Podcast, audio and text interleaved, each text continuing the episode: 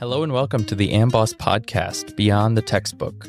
Every two weeks, experts from Amboss, the medical education platform, interview medical students and healthcare professionals to showcase international perspectives on everything in medical school and beyond the textbook.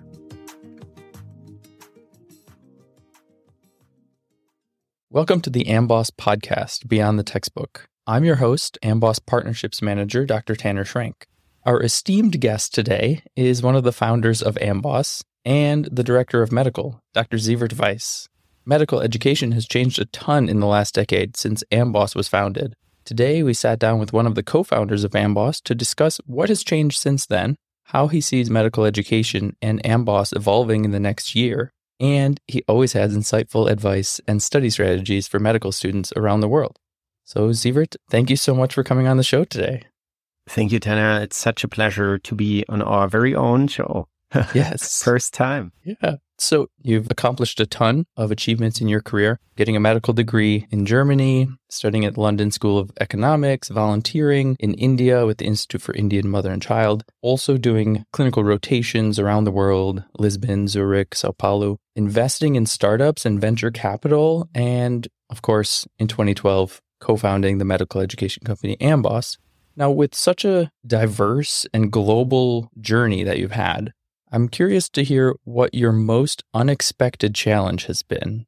Yeah, that's a very good question and not so easy to answer. I do think, like, overall, I would say finding my place in this world has been maybe the most unexpected challenge. And I mean, as you've said, I've done a ton of different things, mostly because I felt those were interesting things for me. I did not have like a master plan in mind that all these things would follow and add up to a certain goal or so. They just sparked my interest. So ultimately it comes from the place of me not being 100% satisfied with the outlook of being a clinical practitioner on mm-hmm. the wards or in the hospital. And so I was trying to find a different perspective for me. And I did find it, obviously, mm-hmm. but also accepting that maybe working as a clinically practicing physician might not be how I want to spend my life, I think has been the most challenging realization for me. And then diving into,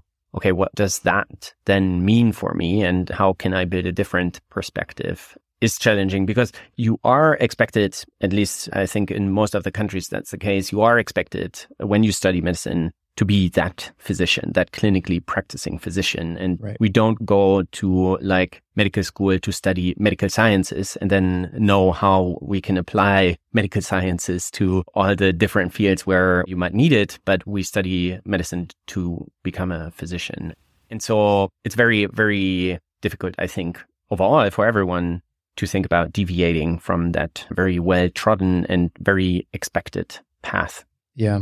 That's a very good point. I think staying curious and not being okay with the status quo is hugely important for everyone, especially medical students and clinicians. You don't have to be satisfied with exactly what situation you're in. Maybe you want to go down a different path. Maybe you want to find your own place, and what you're doing at the moment might not be the best usage of that. Yeah, agreed.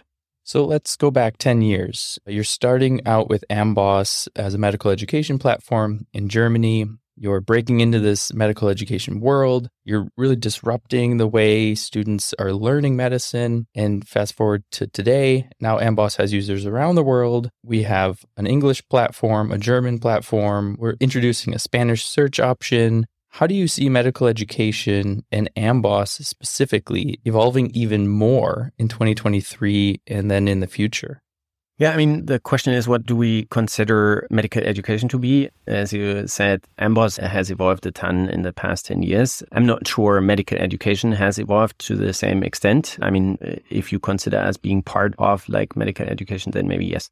I would hope for also the institutional medical education to actually develop quite a bit. Probably not in the next year. That's maybe a bit too ambitious, but like overall in the next five to 10 years to accept that we cannot teach medicine in the way we taught it for the past, whatever, 100, 200 years, right? Because right. it's humanly impossible to master all those facts. And, and we should rather accept that maybe mastering those facts can be to some degree outsourced so that we can work again as the human beings in medicine that we are and, and what will really make a difference. So with empathy, communication, and so on and so forth. And obviously that has a ton of ripple effects on what that means for medical education. So basically cramming less facts, understanding more of the basics, what will be the skills of the future, like data literacy and, and so on. And where do I get my knowledge from in the future if it's doubling every 73 days or so? Mm-hmm. Like that will be part of that. I do think that the teaching part can be outsourced. The theoretical knowledge can be outsourced and very efficiently so. I do think there will always need to be a, a practical component, obviously, right? Like medicine yeah. is a very hands on field. So that is definitely something you cannot replace digitally, in my opinion. And so that opens up, I think, the field for, you know, we can scale basically the theoretical part of medical school and we can partner with local hospitals or so around the world.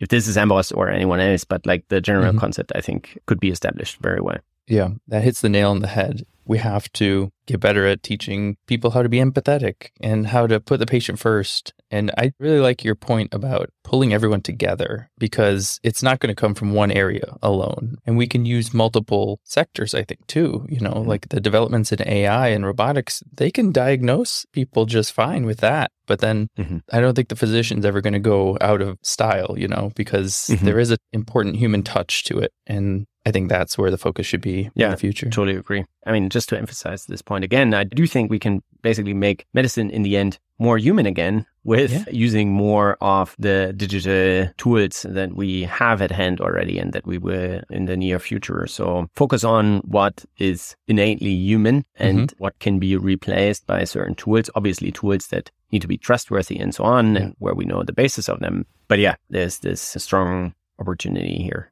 Yeah, absolutely. And that connects to my next question. So, Wolters Kluwer predicts that telehealth will be one of the key pillars of healthcare technology in 2023.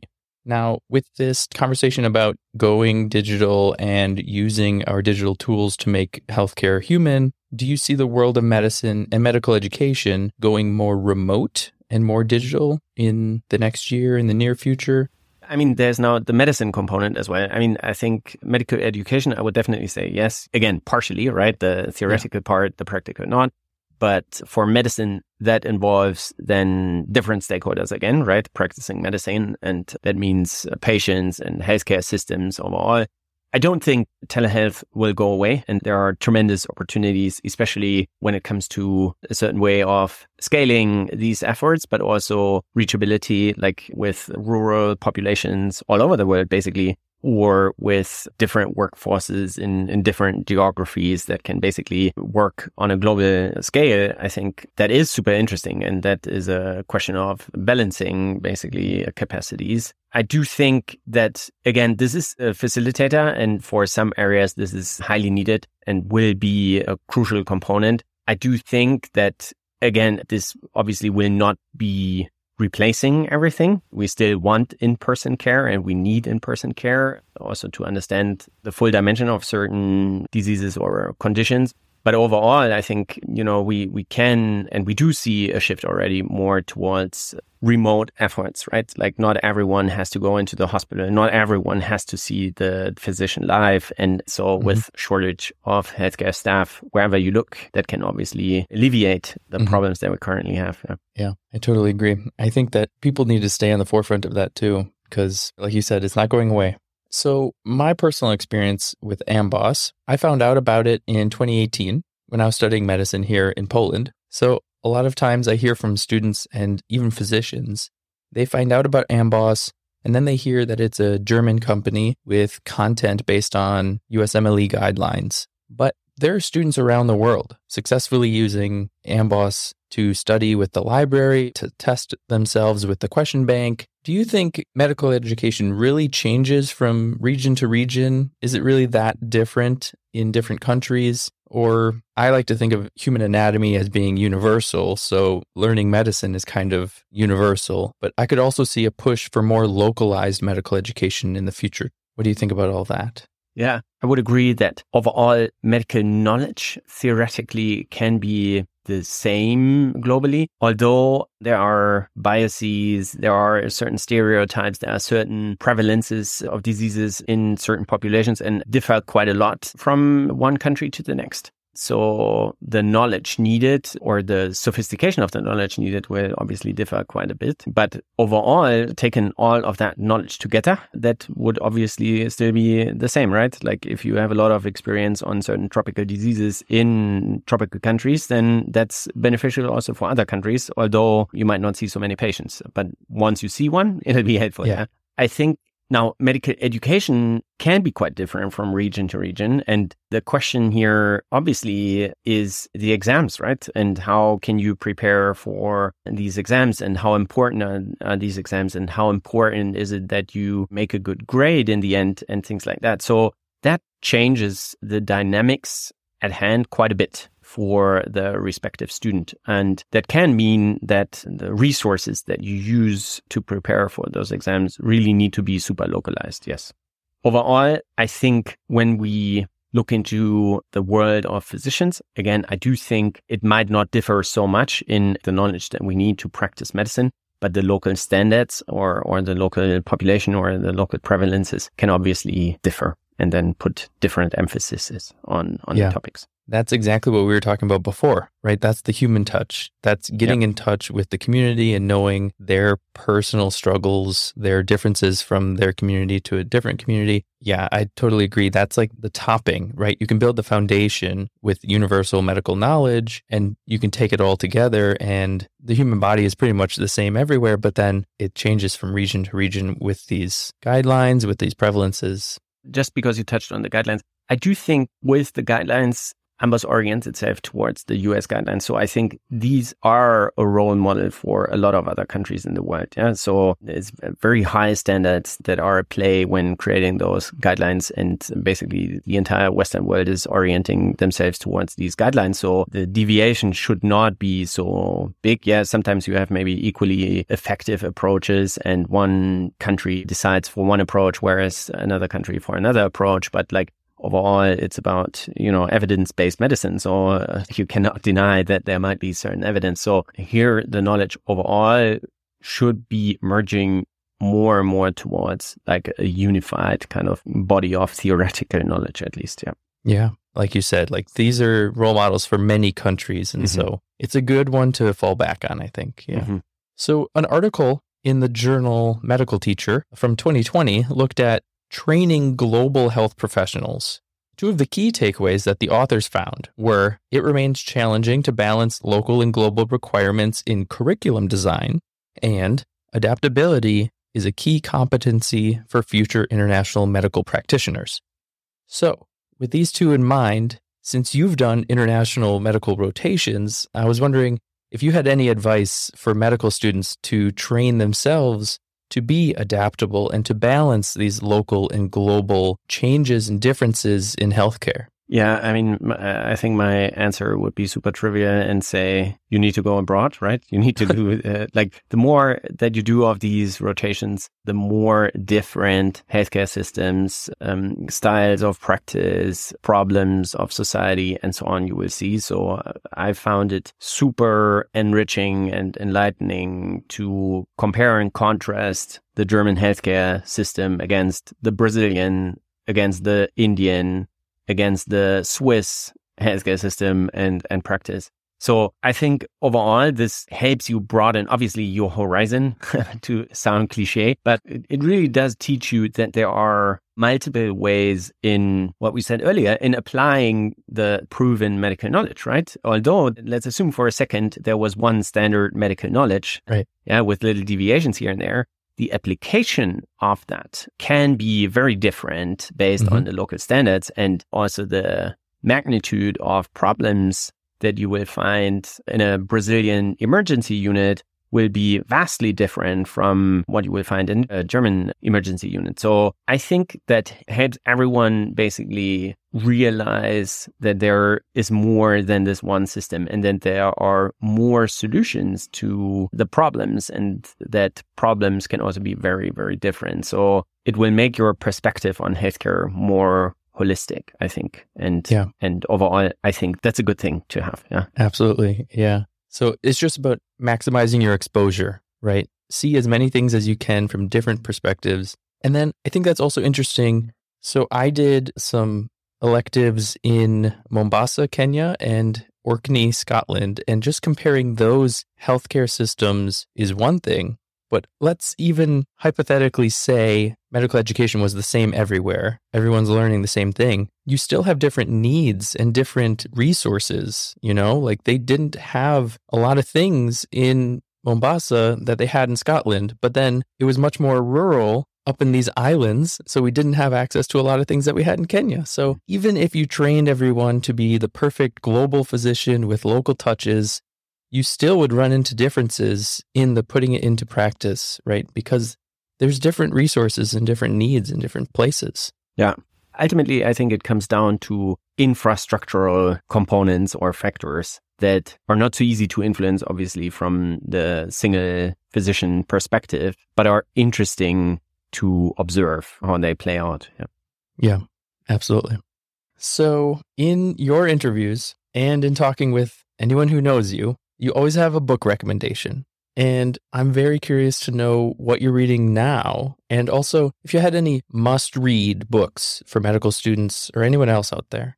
hmm So I just finished The Power Law by Sebastian Mallaby, which is basically a book on kind of the evolution of venture capital. When it started in the US, kind of like close to the semiconductor industry, and then how did it evolve from there to today. That might sound a bit boring. For me, it was not.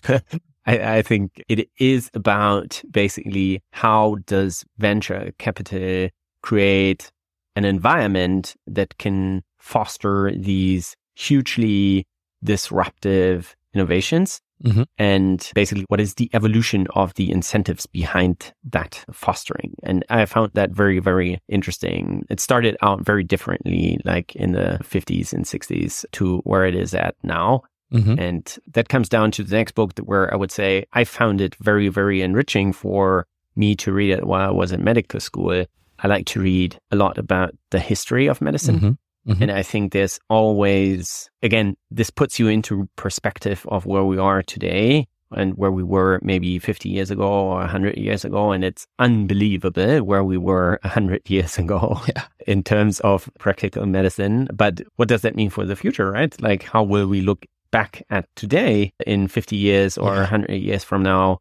And what we will think about the standards that we have today, which we think are super high, but could be very different in that time. Right. And there's one book that I read. It's called The Century of the Surgeons. That's the title in German. That was a fascinating read on the time from 1870 or so to 1920, 30 maybe. Mhm. And like they invented anesthesia in that time. So there was no anesthesia before. They discovered bacteria and Yeah. the concept of asepsis and Mhm. antisepsis in that time. So imagine how, how that looked very, very different before Yeah. those things were discovered basically. And, and there was a lot of resistance to all of these discoveries to be implemented into the actual medical curriculum. So now translate that to what you might be thinking is a problem in healthcare and that everyone says, yeah, but it's always been like this and you are Yeah. never going to change it. Yeah, maybe you can, you can question that a bit.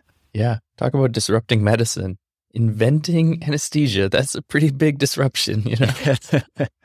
Yeah, that's very cool. I like to get that perspective too. And I think that's something that a lot of students miss out on now. We kind of take it for granted that we've always had these tests you can do in the clinic and all of these diseases we've always known about. But like so many of them have been discovered in the last 50, 20, 10 years. And I think that kind of gets lost from the educators to the students.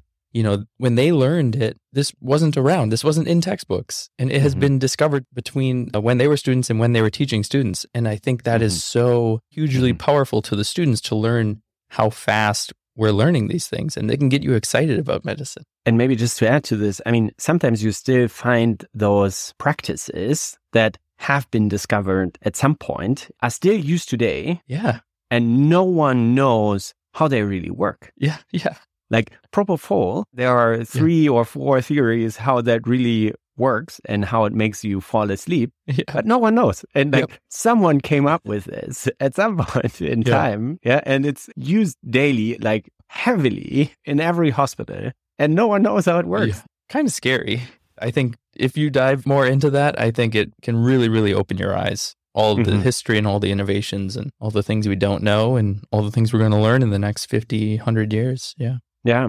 And if it does one thing, which I think would be very favorable, is like if it makes you question the standard quo at least a bit, then I think the work is done. That's the first step. And that I think is what we should be doing more.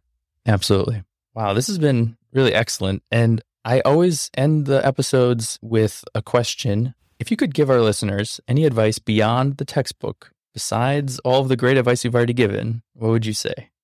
I would say try out a lot of things as long as you can do it. And in medical school, it might be a time where this could still be the case. Yeah. You still have a lot of freedom, although you might have a packed curriculum and, and things like that. But like go abroad, try out other things, do internships wherever, stop, pause, whatever interests you, follow these interests and maybe they will add up later to something and maybe not, but at least you've tried. And I think the time around medical school is very good to explore tons of things. And it will never be so easy again.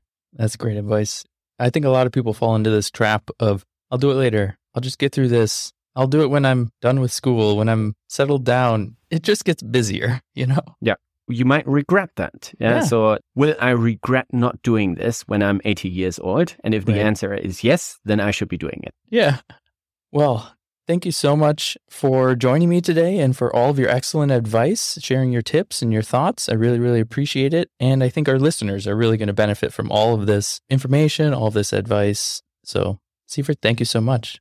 Thank you, Tanner. It was a pleasure to be here. And yeah, I really enjoyed it. Thanks a lot. And to all our listeners, thank you for tuning in to another episode of the Amboss podcast. Today, we covered how medical education has changed, what changes might be on the way, and a lot of helpful advice for international medical students to keep in mind. The links in the description can give you a more in depth understanding of these concepts. If you like this episode, please give us a rating wherever you listen to podcasts. You can check out the Amboss platform for your medical studies and sign up for a free five day trial at amboss.com.